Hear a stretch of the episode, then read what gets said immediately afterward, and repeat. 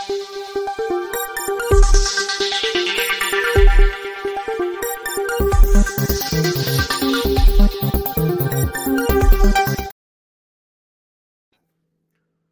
राम। राजनीतिक विमर्श में अक्सर करता हूँ, राजनीतिक आर्थिक बातें करता हूँ और कई बार सामाजिक मुद्दों पर बात करता हूँ। अभी आज सोशल मीडिया एक्स पर मैं कुछ खबरें देख रहा था, उसमें एक पोस्ट मुझे दिखी। और उस पोस्ट को देखने के बाद मुझे लगा कि ये बात मुझे पहले भी करनी चाहिए थी, लेकिन तब मैं वो बात कर नहीं सका था। तो मुझे लगा कि आज संयोग है, लेकिन ज़रूरी संयोग है। मुझे लगता है कि देश एक ऐसी मुश्किल है, जिससे लंबे समय से जूझ रहा है और इसको बहुत से लोग अभी भी स्वीकार करने को तैयार नहीं। और वो मसला है लव जिहाद का। उसको लेकर कभी भी कोई बात होती है तो कोई कहता है कि ये तो सिर्फ़ और सिर्फ़ एक कोशिश है, कुछ इसमें पॉलिटिक्स है, बेवजह लोग हिंदू मुसलमान करते रहते हैं। इस तरह की बातचीत होती है। और इसीलिए एक ऐसा नाम, एक ऐसा चेहरा जो हम सबके ध्यान में ज़रूर होगा, तारा शाहदेव। और इनका ये सोशल मीडिया प्रोफ़ाइल है, नेशनल लेवल शूटर हैं, आईएसएसएफ ज्यूरी हैं, EST shooting, technical official and ISS international shooting coach हैं coach at Ranchi Jharkhand survivor and fighter ये सर्वाइवर एंड फाइटर उनको लिखने की ज़रूरत क्यों पड़ी? ये आपके ध्यान में नहीं होगा तो वो ध्यान में आ जाएगा। लेकिन ये वो पोस्ट है जिसको मैंने देखा। रकीबुल जैसे जिहादी जिसने मुझे धर्म परिवर्तन, लव, जिहाद के लिए जो शारीरिक और मानसिक प्रताड़नाएँ दी, मैं उस समय नहीं समझ पाई थी कि वो हैवानियत करने की हिम्मत उसमें कहाँ से आई। लेकिन आज समझ आया कि वो हिम्मत उन जैसे लोगों को आप जैसे लोग देते हैं। ये रवीश कुमार की एक पोस्ट है, इस वक्त विश्व पुस्तक मेला चल रहा है तो उन्होंने कहा कि कल पुस्तक मेले में इस किताब के तीनों लेखक मौजूद रहेंगे। वो किताब कौन सी है, ये जरा दिखा देते हैं। Love jihad and other fictions यानी लव जिहाद की जो कहानियाँ आती हैं, वो रवीश कुमार को फिक्शन लगती है। श्रीनिवासन जैन, मरियम अलवी और सुप्रिया शर्मा इनकी लिखी हुई किताब है। ये कह रहे हैं कि इसको आ, मैंने मुझे मिल गई है अब पढ़ने की तैयारी है। एल एफ़ प्रकाशन की किताब है आपको अमेजोन पर मिल जाएगी खरीदना न भूलें। लेकिन मुझे लगा कि तारा शाहदेव ने अगर इस पर टिप्पणी की है तो फिर हमको थोड़ा बातचीत करनी चाहिए। और बहुत बहुत धन्यवाद कि मैंने उनको आग्रह किया और उन्होंने मेरा निवेदन स्वीकार कर लिया। आपका बहुत बहुत धन्यवाद तारा जी। नमस्ते sir. Thank you so much sir आपकी पोस्ट तो मैंने पढ़ दी, लेकिन रवीश कुमार पर आपको इतना गुस्सा जो आया है और आपने जो लिखा है, उसका मतलब क्या है, ये थोड़ा सा बताइए। सर, जैसा कि आपने बताया, मैंने देखा, आपने मेरी प्रोफ़ाइल दिखाई है, उसमें एक सर्वाइवर एंड फाइटर वर्ड आपको देखने को मिला होगा। तो मैं बताना चाहूँगी कि 2014 में मेरे साथ ये हुआ था, लव जिहाद का जो इंसिडेंट है, और उसने मेरी पूरी लाइफ बदल दी। तब मैं एक नेशनल लेवल की शूटर थी और अपने देश के लिए खेल रही थी और बहुत ही अच्छा फ्यूचर था मेरा उस तरीके से। बट कहीं ना कहीं बहुत ही षड्यंत्र के साथ कुछ मेरे केस में ऐसा था कि जुडिशरी के लोग तक शामिल थे, जो शादी का रिश्ता मेरे परिवार के सामने लेकर आया गया था इस रकीबुल का, रंजीत सिंह कोहली के नाम से। तो सर जो कहते हैं ना, एक मतलब बहुत बड़े षड्यंत्र को किस तरीके से प्लान किया जाता है शायद 2014 में अगर ये इंसान कहते कि ये एक फिक्शन है तो शायद मैं भी नहीं समझ पाती। क्योंकि पहली बार मैंने वो वर्ड तभी सुना था जब मेरे साथ ये खुद हुआ, क्योंकि मुझे खुद नहीं पता था कि मैं किस बात के लिए मतलब क्या दोस्त है मेरा जो मेरे साथ ऐसा हुआ। हुआ मेरे साथ ये था कि मेरी शादी हुई रंजीत सिंह कोहली नाम के एक इंसान से। अरेंज मैरिज थी, परिवार वालों ने सब देखा और सारी आइडेंटिटी जैसे हम पूछताछ करते हैं, जाँच पड़ताल करते हैं, प्रॉपर आइडेंटिटी उसकी फैमिली थी, उसके friend circle, judiciary, DSP officers थे जो हमसे मिलने आए थे इस दौरान। शादी के, मेरी शादी से सात जुलाई को हुई थी 2014 में और शादी रेडिसन ब्लू से हुई, धूमधाम से हुई, हिंदू रीति रिवाज से और क्योंकि मैं रांची की रहने वाली हूँ और उसका जो घर था वो भी रांची में ही था, जैसा कि हमें बताया गया था। और मेरी विदाई हुई सात जुलाई को रात में विवाह होने के बाद। आठ जुलाई को जब मैं सुबह उठी, पहली सुबह जो मेरी थी, कहते तथा कथित ससुराल कहूँगी मैं उसको उस टाइम का। तो उस टाइम पे जैसे ही सर जब, क्योंकि उससे पहले भी हम कई बार विज़िट कर चुके थे हमारे फैमिली मेंबर्स उसके घर पे।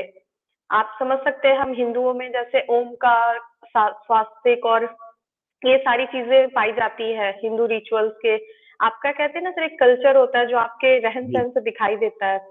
वो रहन सहन हिंदू था सात जुलाई से पहले तक।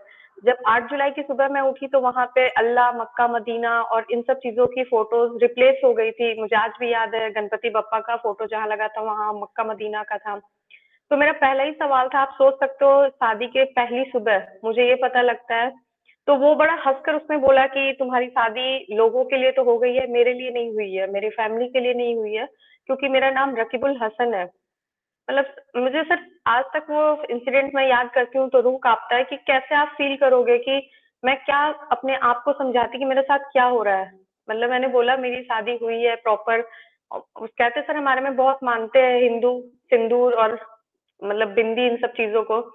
मैंने बोला, कुछ वैल्यू नहीं रहा इन सब चीज़ों का। आज भी याद है कि मुस्ताक अहमद, जो मेरे केस में जिनको पंद्रह साल की सजा सुनाई गई है, जो विजिलेंस रजिस्ट्रार थे हाईकोर्ट के उस टाइम पे, वो आए थे सर मेरे सामने और उन्होंने कहा कि अगर आपको इज़्ज़त से रहना है और अगर आप चाहते हो कि आपकी लाइफ आगे बढ़े तो आपको हम जो बोल रहे हैं वो आप कबूल करो।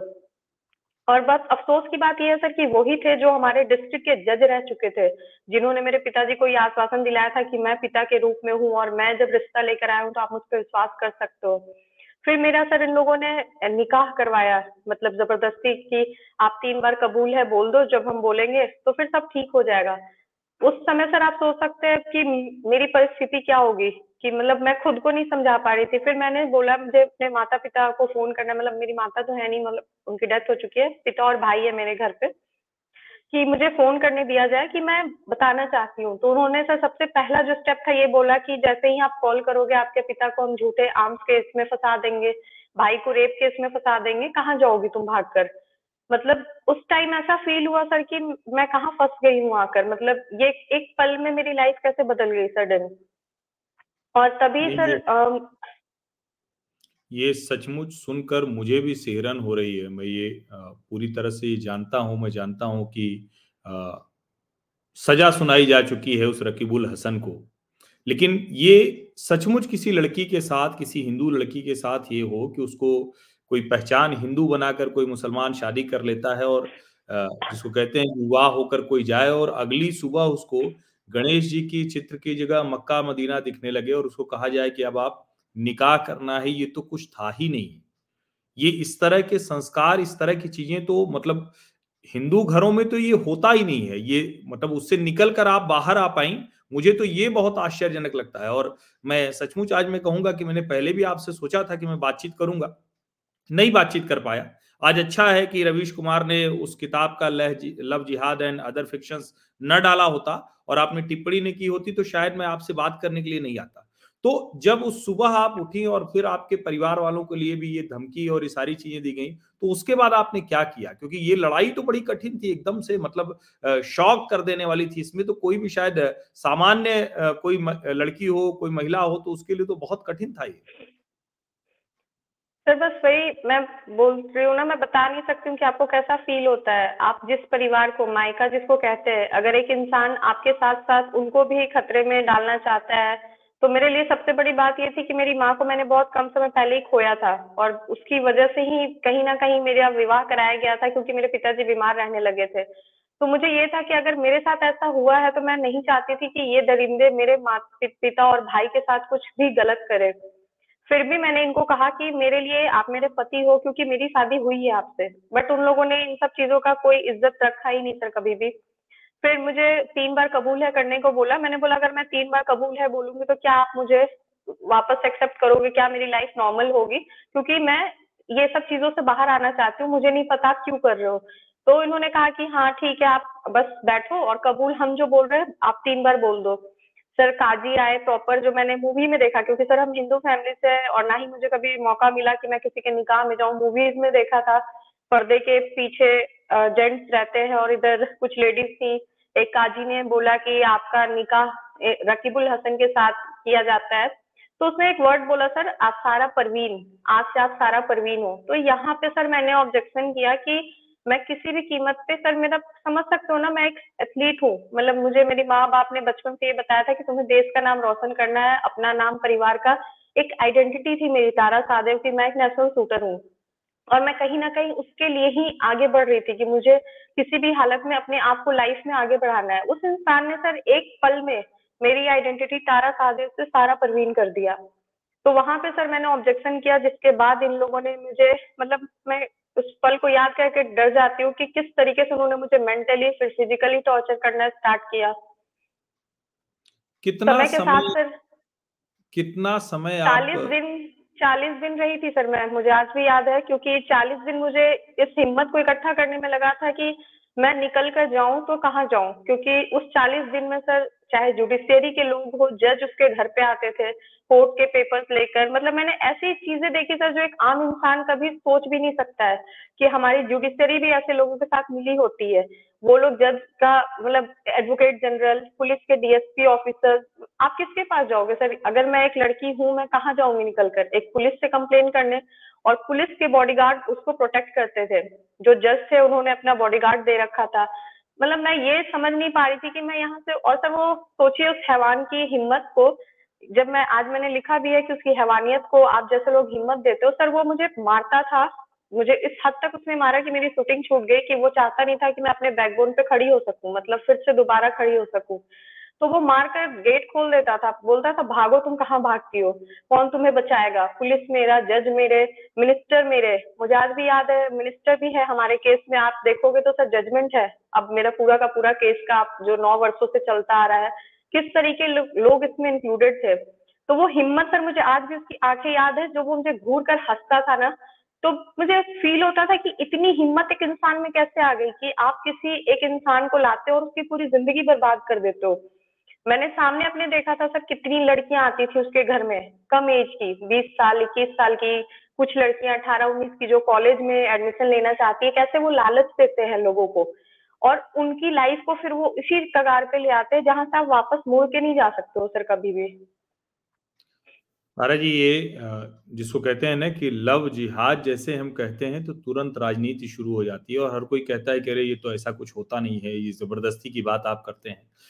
इस दौरान जो 40 दिन थे, उसमें आखिर क्या उन लोगों के मन में था? वो शादी करके एक हिंदू लड़की को लेके आना चाहते थे तो आगे उनको क्या उससे हासिल होना था? क्या वो चाहते थे? अगर ये लोग जाने कि लव जिहाद के पीछे की मानसिकता क्या होती?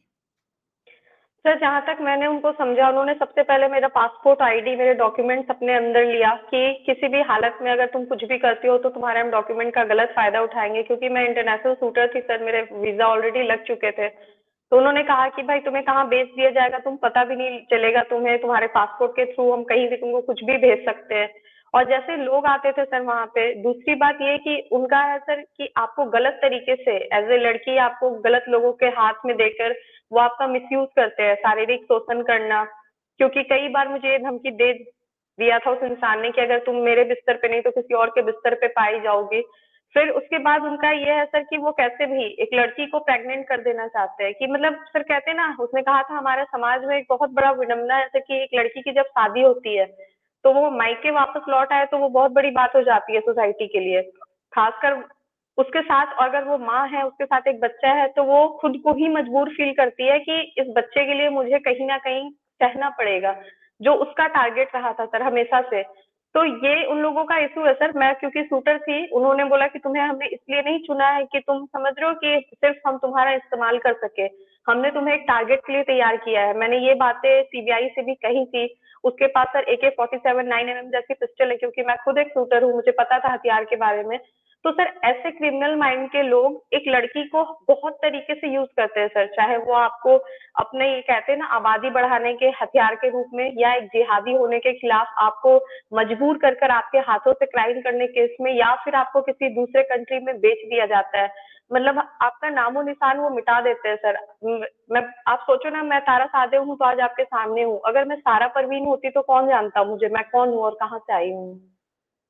ठीक बात है। और पता नहीं कितनी लड़कियाँ होंगी आपने तो हिम्मत कर ली आपने साहस चुकी आपने ये जो बात कही ना वो तुरंत बच्चा हो जाए जिससे कि कोई भी लड़की फिर उस आइडेंटिटी से ना निकल सके। आपने इतने साहस दिखाया वो कमाल की बात है। और फिर जब उसमें रवीश कुमार जैसे लोग ऐसी किताब का प्रचार करते हैं और वो उसको कहते हैं कि नहीं ये तो सब काल्पनिक है तब आपका गुस्सा आना स्वाभाविक है। उस घर में कितने लोग रहते थे? वहाँ जहाँ आप का, का विवाह होके गया था। क्योंकि मैं उसमें केस में देख रहा था तो रकीबुल हसन को उसकी माँ को और एक वो जो रजिस्ट्रार है इन तीन लोगों को सजा सुनाई गई। है क्या और भी किसी को उसमें सजा सुनाई गई थी या कितने लोग थे उसमें? नहीं सर उसकी मदर ही उसके साथ ही उसके फादर और उसकी ब्रदर की डेथ हो चुकी थी जैसा कि उसने बताया था। और वहाँ पे उसके बॉडीगार्ड और उनके जो कुछ पाले हुए गुंडे थे सिर्फ़ वो रहते थे। छोटी सी काम वाली थी जिसको इन्होंने रख रखा था, जो आती जाती थी। बाकी इसके फैमिली में सिर्फ़ ये दो लोग ही थे। बाद में ही पता चला उसकी सिस्टर भी निकल कर बाहर आई कि इसलिए ही हमने इनसे दूरी बना ली थी। मतलब इस तरीके से मेरे सामने जो फैमिली आई थी वो सिर्फ़ मदर और वो बेटा था उसका। तो माँ बेटा मिलकर ये करते थे। और क्या और भी कोई ये नेटवर्क कोई उस वक्त खुला था क्या? उस केस में, अगर आपके केस में कुछ और जाँच इसमें आई थी या ये वहीं जाकर रुक गया था? सर, सबसे बड़ा बात था कि ये लोग जुडिशियरी को इन्फ्लुएंस करते थे, सर, जो मेरे केस में सबसे खुलकर सामने आया था। कई जजमेंट्स कई लोगों के जजमेंट्स इन लोगों ने मतलब अपने तरीके से मिसयूज किया है, जो जुडिशियरी पावर का यूज़ करते थे। और कहते सर मतलब गलत चीज़ों का, हथियार का लेन देन लेकिन इन लोगों को सर पुलिस ने तीन से चार दिन का समय दिया था, क्योंकि तब मेरी केस आप शायद आपको याद भी ना हो, मेरा केस रजिस्टर होने के छह दिन के बाद जब मैंने खुलकर अपने आप को मीडिया के सामने लाया कि किसी भी कीमत पे सर मैं इस इंसान को सजा दिलाना चाहती थी। छह दिन सर पुलिस ने उसको मौका दिया कि वो अपने सारे सबूत मिटा सके। उसके घर से बहुत सी चीज़ें वो बरामद नहीं हुई सर, जो मैंने वहाँ देखा था सैटेलाइट फ़ोन हथियार, वो सारी चीज़ें वहाँ नहीं थी। तो उस तरीके से सर जो चीज़ें सामने आ सकती थी, उस लेवल तक नहीं आई। लेकिन हाँ जो हमारा था, जो मेरी लड़ाई थी कि मुझे इस आदमी को ये जो लव जिहाद इन लोगों ने चला रखा है, जो मेरे साथ किया, वो कोई कहानी नहीं है। और नौ साल लगे हैं सर मुझे न्याय को पाने में और जजमेंट को आने में और आज वो उनपे कैद की सजा काट रहा है। और उस पर अगर ऐसे लोग, जो पढ़े लिखे लोग खुद को कहते हैं, जिनको हम फॉलो करते हैं, अगर वो इसको एक कहानी बताए?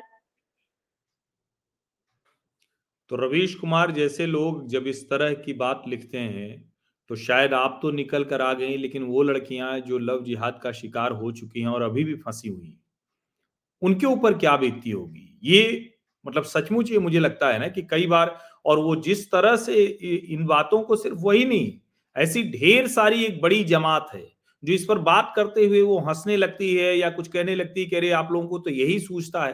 तो मुझे लगता है कि आप उसका एक बड़ा उदाहरण है और ईश्वर ठीक था, जो भी कह लें न्यायिक प्रक्रिया में भले लाख दबाव था, लेकिन उसके बाद ये स्थिति बनी सीबीआई जाँच हो गई और वहाँ से निकल कर आए। लेकिन एक सवाल मेरे मन में अभी भी है क्या उस मोहल्ले के लोग, आसपास के लोग, कोई भी उनमें से किसी को कुछ नहीं पता था? कैसे वो आइडेंटिटी अपनी मिटाने में कामयाब हो गए कि वो हिंदू आइडेंटिटी के साथ आपके मतलब शुरुआत में शादी से पहले वो हिंदू आइडेंटिटी के साथ आपसे मिले? सर जैसा कि मैंने आपको बताया, ये लोग बहुत ही प्लान वे में चलते हैं। मुझे आज भी याद है, जब मेरा विवाह हुआ था उस टाइम पे 2014 में तो उसके जितने भी हिंदू कांटेक्ट के लोग थे, जो डीएसपी थे, वो हिंदू थे, जो मिनिस्टर आए थे, वो हिंदू आए थे, उसमें से कोई भी मुस्लिम नहीं था, सर। एक आइडेंटिटी जब सीबीआई ने उनके सारे डॉक्यूमेंट जब्त किए तो उसके पास रंजीत सिंह कोहली का आधार कार्ड, पैन कार्ड, हर एक चीज़ था, जो एक आइडेंटिटी आप जिससे हम एक दूसरे को पहचान सकते हैं। और जैसे ही सर निकाह हुआ, उसमें उसके कोई भी हिंदू फ्रेंड नहीं आए। वहाँ जो पुलिस वाले पहुँचे, वो मुसलमान, जो मिनिस्टर पहुँचा, वो मुस्लिम। मतलब सर, एक पूरी मतलब कॉम है जो इनको सपोर्ट करता है। और सबसे बड़ी बात सर कि जिस फ्लैट में वो रहता था, जिस बिल्डिंग में वो रहता था, वहाँ बहुत ही रिस्पेक्टेड लोग रहते थे जैसा वो सर्कल था। उसके सामने के नेबर को ये तक नहीं पता था कि वो एक मुसलमान है, क्योंकि वो एक पंजाबी फैमिली थी सामने की जो नेबर थे। और इनको, उनको वो चार से पाँच साल हो गए थे रहते हुए। बोले, हमें आज तक एहसास नहीं हुआ कि दरवाजे के पीछे इनकी कोई ऐसी आइडेंटिटी भी है। तो सर, सोचिए किस लेवल तक ये होमवर्क करते हैं कि आपको किस तरीके से आगे बढ़ाते हैं और किस तरीके से षड्यंत्र रखते हैं। मुझे आज भी याद है जब शूटिंग रेंज पे आए थे सर ये तो भी अपने फ्रेंड जो डीएसपी फ्रेंड को लेकर आए थे, वो सभी हिंदू थे। आप एक आम आदमी ना सर मतलब अब हम सोचते हैं, सच कहो तो अब हम सोचते हैं कि आइडेंटिटी है तो क्या ये सच है? क्योंकि हम उससे पहले ये नहीं सोचते थे आइडेंटिटी सच और झूठ या डबल आइडेंटिटी भी कोई चीज़ होती है। रंजीत सिंह कोहली का आधार कार्ड देखा, पैन कार्ड देखा हाँ भाई आपका पासपोर्ट है तो कभी सपने में भी नहीं सोच सकते थे कि ये रंजीत सिंह कोहली कोई रकीबुल हसन भी हो सकता है। और इसको इतने डॉक्यूमेंट प्रोवाइड कराए जाते हैं, सर, जो पुलिस है जो उसके गार्ड बनती घूम रही है जो जज है जो उसके साथ है तो सर उसको क्या एक फर्जी डॉक्यूमेंट वो प्रोवाइड नहीं करा सकते? तो कितना बड़ा चैनल है सर इनको जो सपोर्ट करता है? लेकिन कोई और इसमें जो जिसको कहते हैं ना कि जिस नेटवर्क की आप बात कर रही हैं उसमें से कोई और नहीं पकड़ा गया। उस जाँच में उसको सजा मिली उसकी माँ को और उस रजिस्ट्रार को लेकिन उसके अलावा कोई और नहीं पकड़ा गया। नहीं सर जितना भी सीबीआई ने किया है उसके बाद इन लोग जो उन्होंने केस बनाया काफ़ी हद तक सर बहुत ही प्रेशर के बाद ये केस में ये भी जजमेंट आ पाया है क्योंकि सर जिस लेवल तक प्रेशर दिया गया था चाहे वो मुझे केस वापस लेने के लिए या सीबीआई को तो इस केस को कब का मिटा दिया होता सर उन्होंने? उन्होंने कहा कि अगर हम इस, इसको सजा भी दिलवाना चाहे तो भी हमारे लिए बहुत मुश्किल होता जा रहा है। तो सर सोचिए कितना क्योंकि आपको शायद पता नहीं आपने कितने डीपली सर देखा होगा मेरा ये न्यूज़ सुप्रीम कोर्ट के एक जज तक इसमें इंक्लूडेड थे जिन्होंने रजिस्ट्रार मुश्ताक अहमद को सेव करने के लिए डायरेक्टली अपना हाथ डाला था इस केस में। तो किस लेवल के लोग से उसको सपोर्ट कर रहे थे और कैसे वो अपने नेटवर्क को मतलब ऊपर आने से लोगों के सामने आने से रोक रहे थे वो आप समझ सकते हो सर ये सचमुच ये आ, मतलब आपकी पीड़ा जो है निश्चित तौर पर ये कहानी है लेकिन ये सच्ची कहानी है। ये कोई काल्पनिक कहानी नहीं है जिसको तारा शाहदेव ने खुद झेला है। और ऐसे में जब रवीश कुमार जैसे लोग लव जिहाद को फिक्शन बताने वाली किताब की बात करते हैं तो सचमुच रकीबुल हसन जैसे दरिंदे जो जेल में नहीं है जो किसी और लड़की को खोज रहे हैं किसी और हिंदू लड़की से हिंदू आइडेंटिटी के साथ मिल रहे हैं शायद उन लोगों का मनोबल बहुत बढ़ जाता होगा। आप इस जिसको कहें कि इस पीड़ा को सामने रखने के लिए आप तैयार हुई, आप हमसे बात कर रही हैं और अच्छी बात यह है कि आप अपने जीवन में बेहतर अब कर रही हैं, करें और अच्छा करें, क्योंकि आप नेशनल शूटर थी। आपने जो बताया कि आपके साथ जिस तरह का अत्याचार हुआ कि शायद आप उधर और जो कुछ कर सकती थी वो नहीं कर सकी, लेकिन हम उम्मीद करते हैं कि जीवन में अब आपके बेहतर होगा, जो कुछ बुरा वक्त था वो गया। लेकिन ये ज़रूर है कि बीच बीच में तारा शाहदेव की कहानी ज़रूर सुनी जानी चाहिए, क्योंकि ये सच है, ये कहानी कोई कल्पना लोग का हिस्सा नहीं है। आप हमारे साथ बातचीत करने के लिए आई। बहुत बहुत आपका धन्यवाद Tara ji. Thank you sir नमस्ते.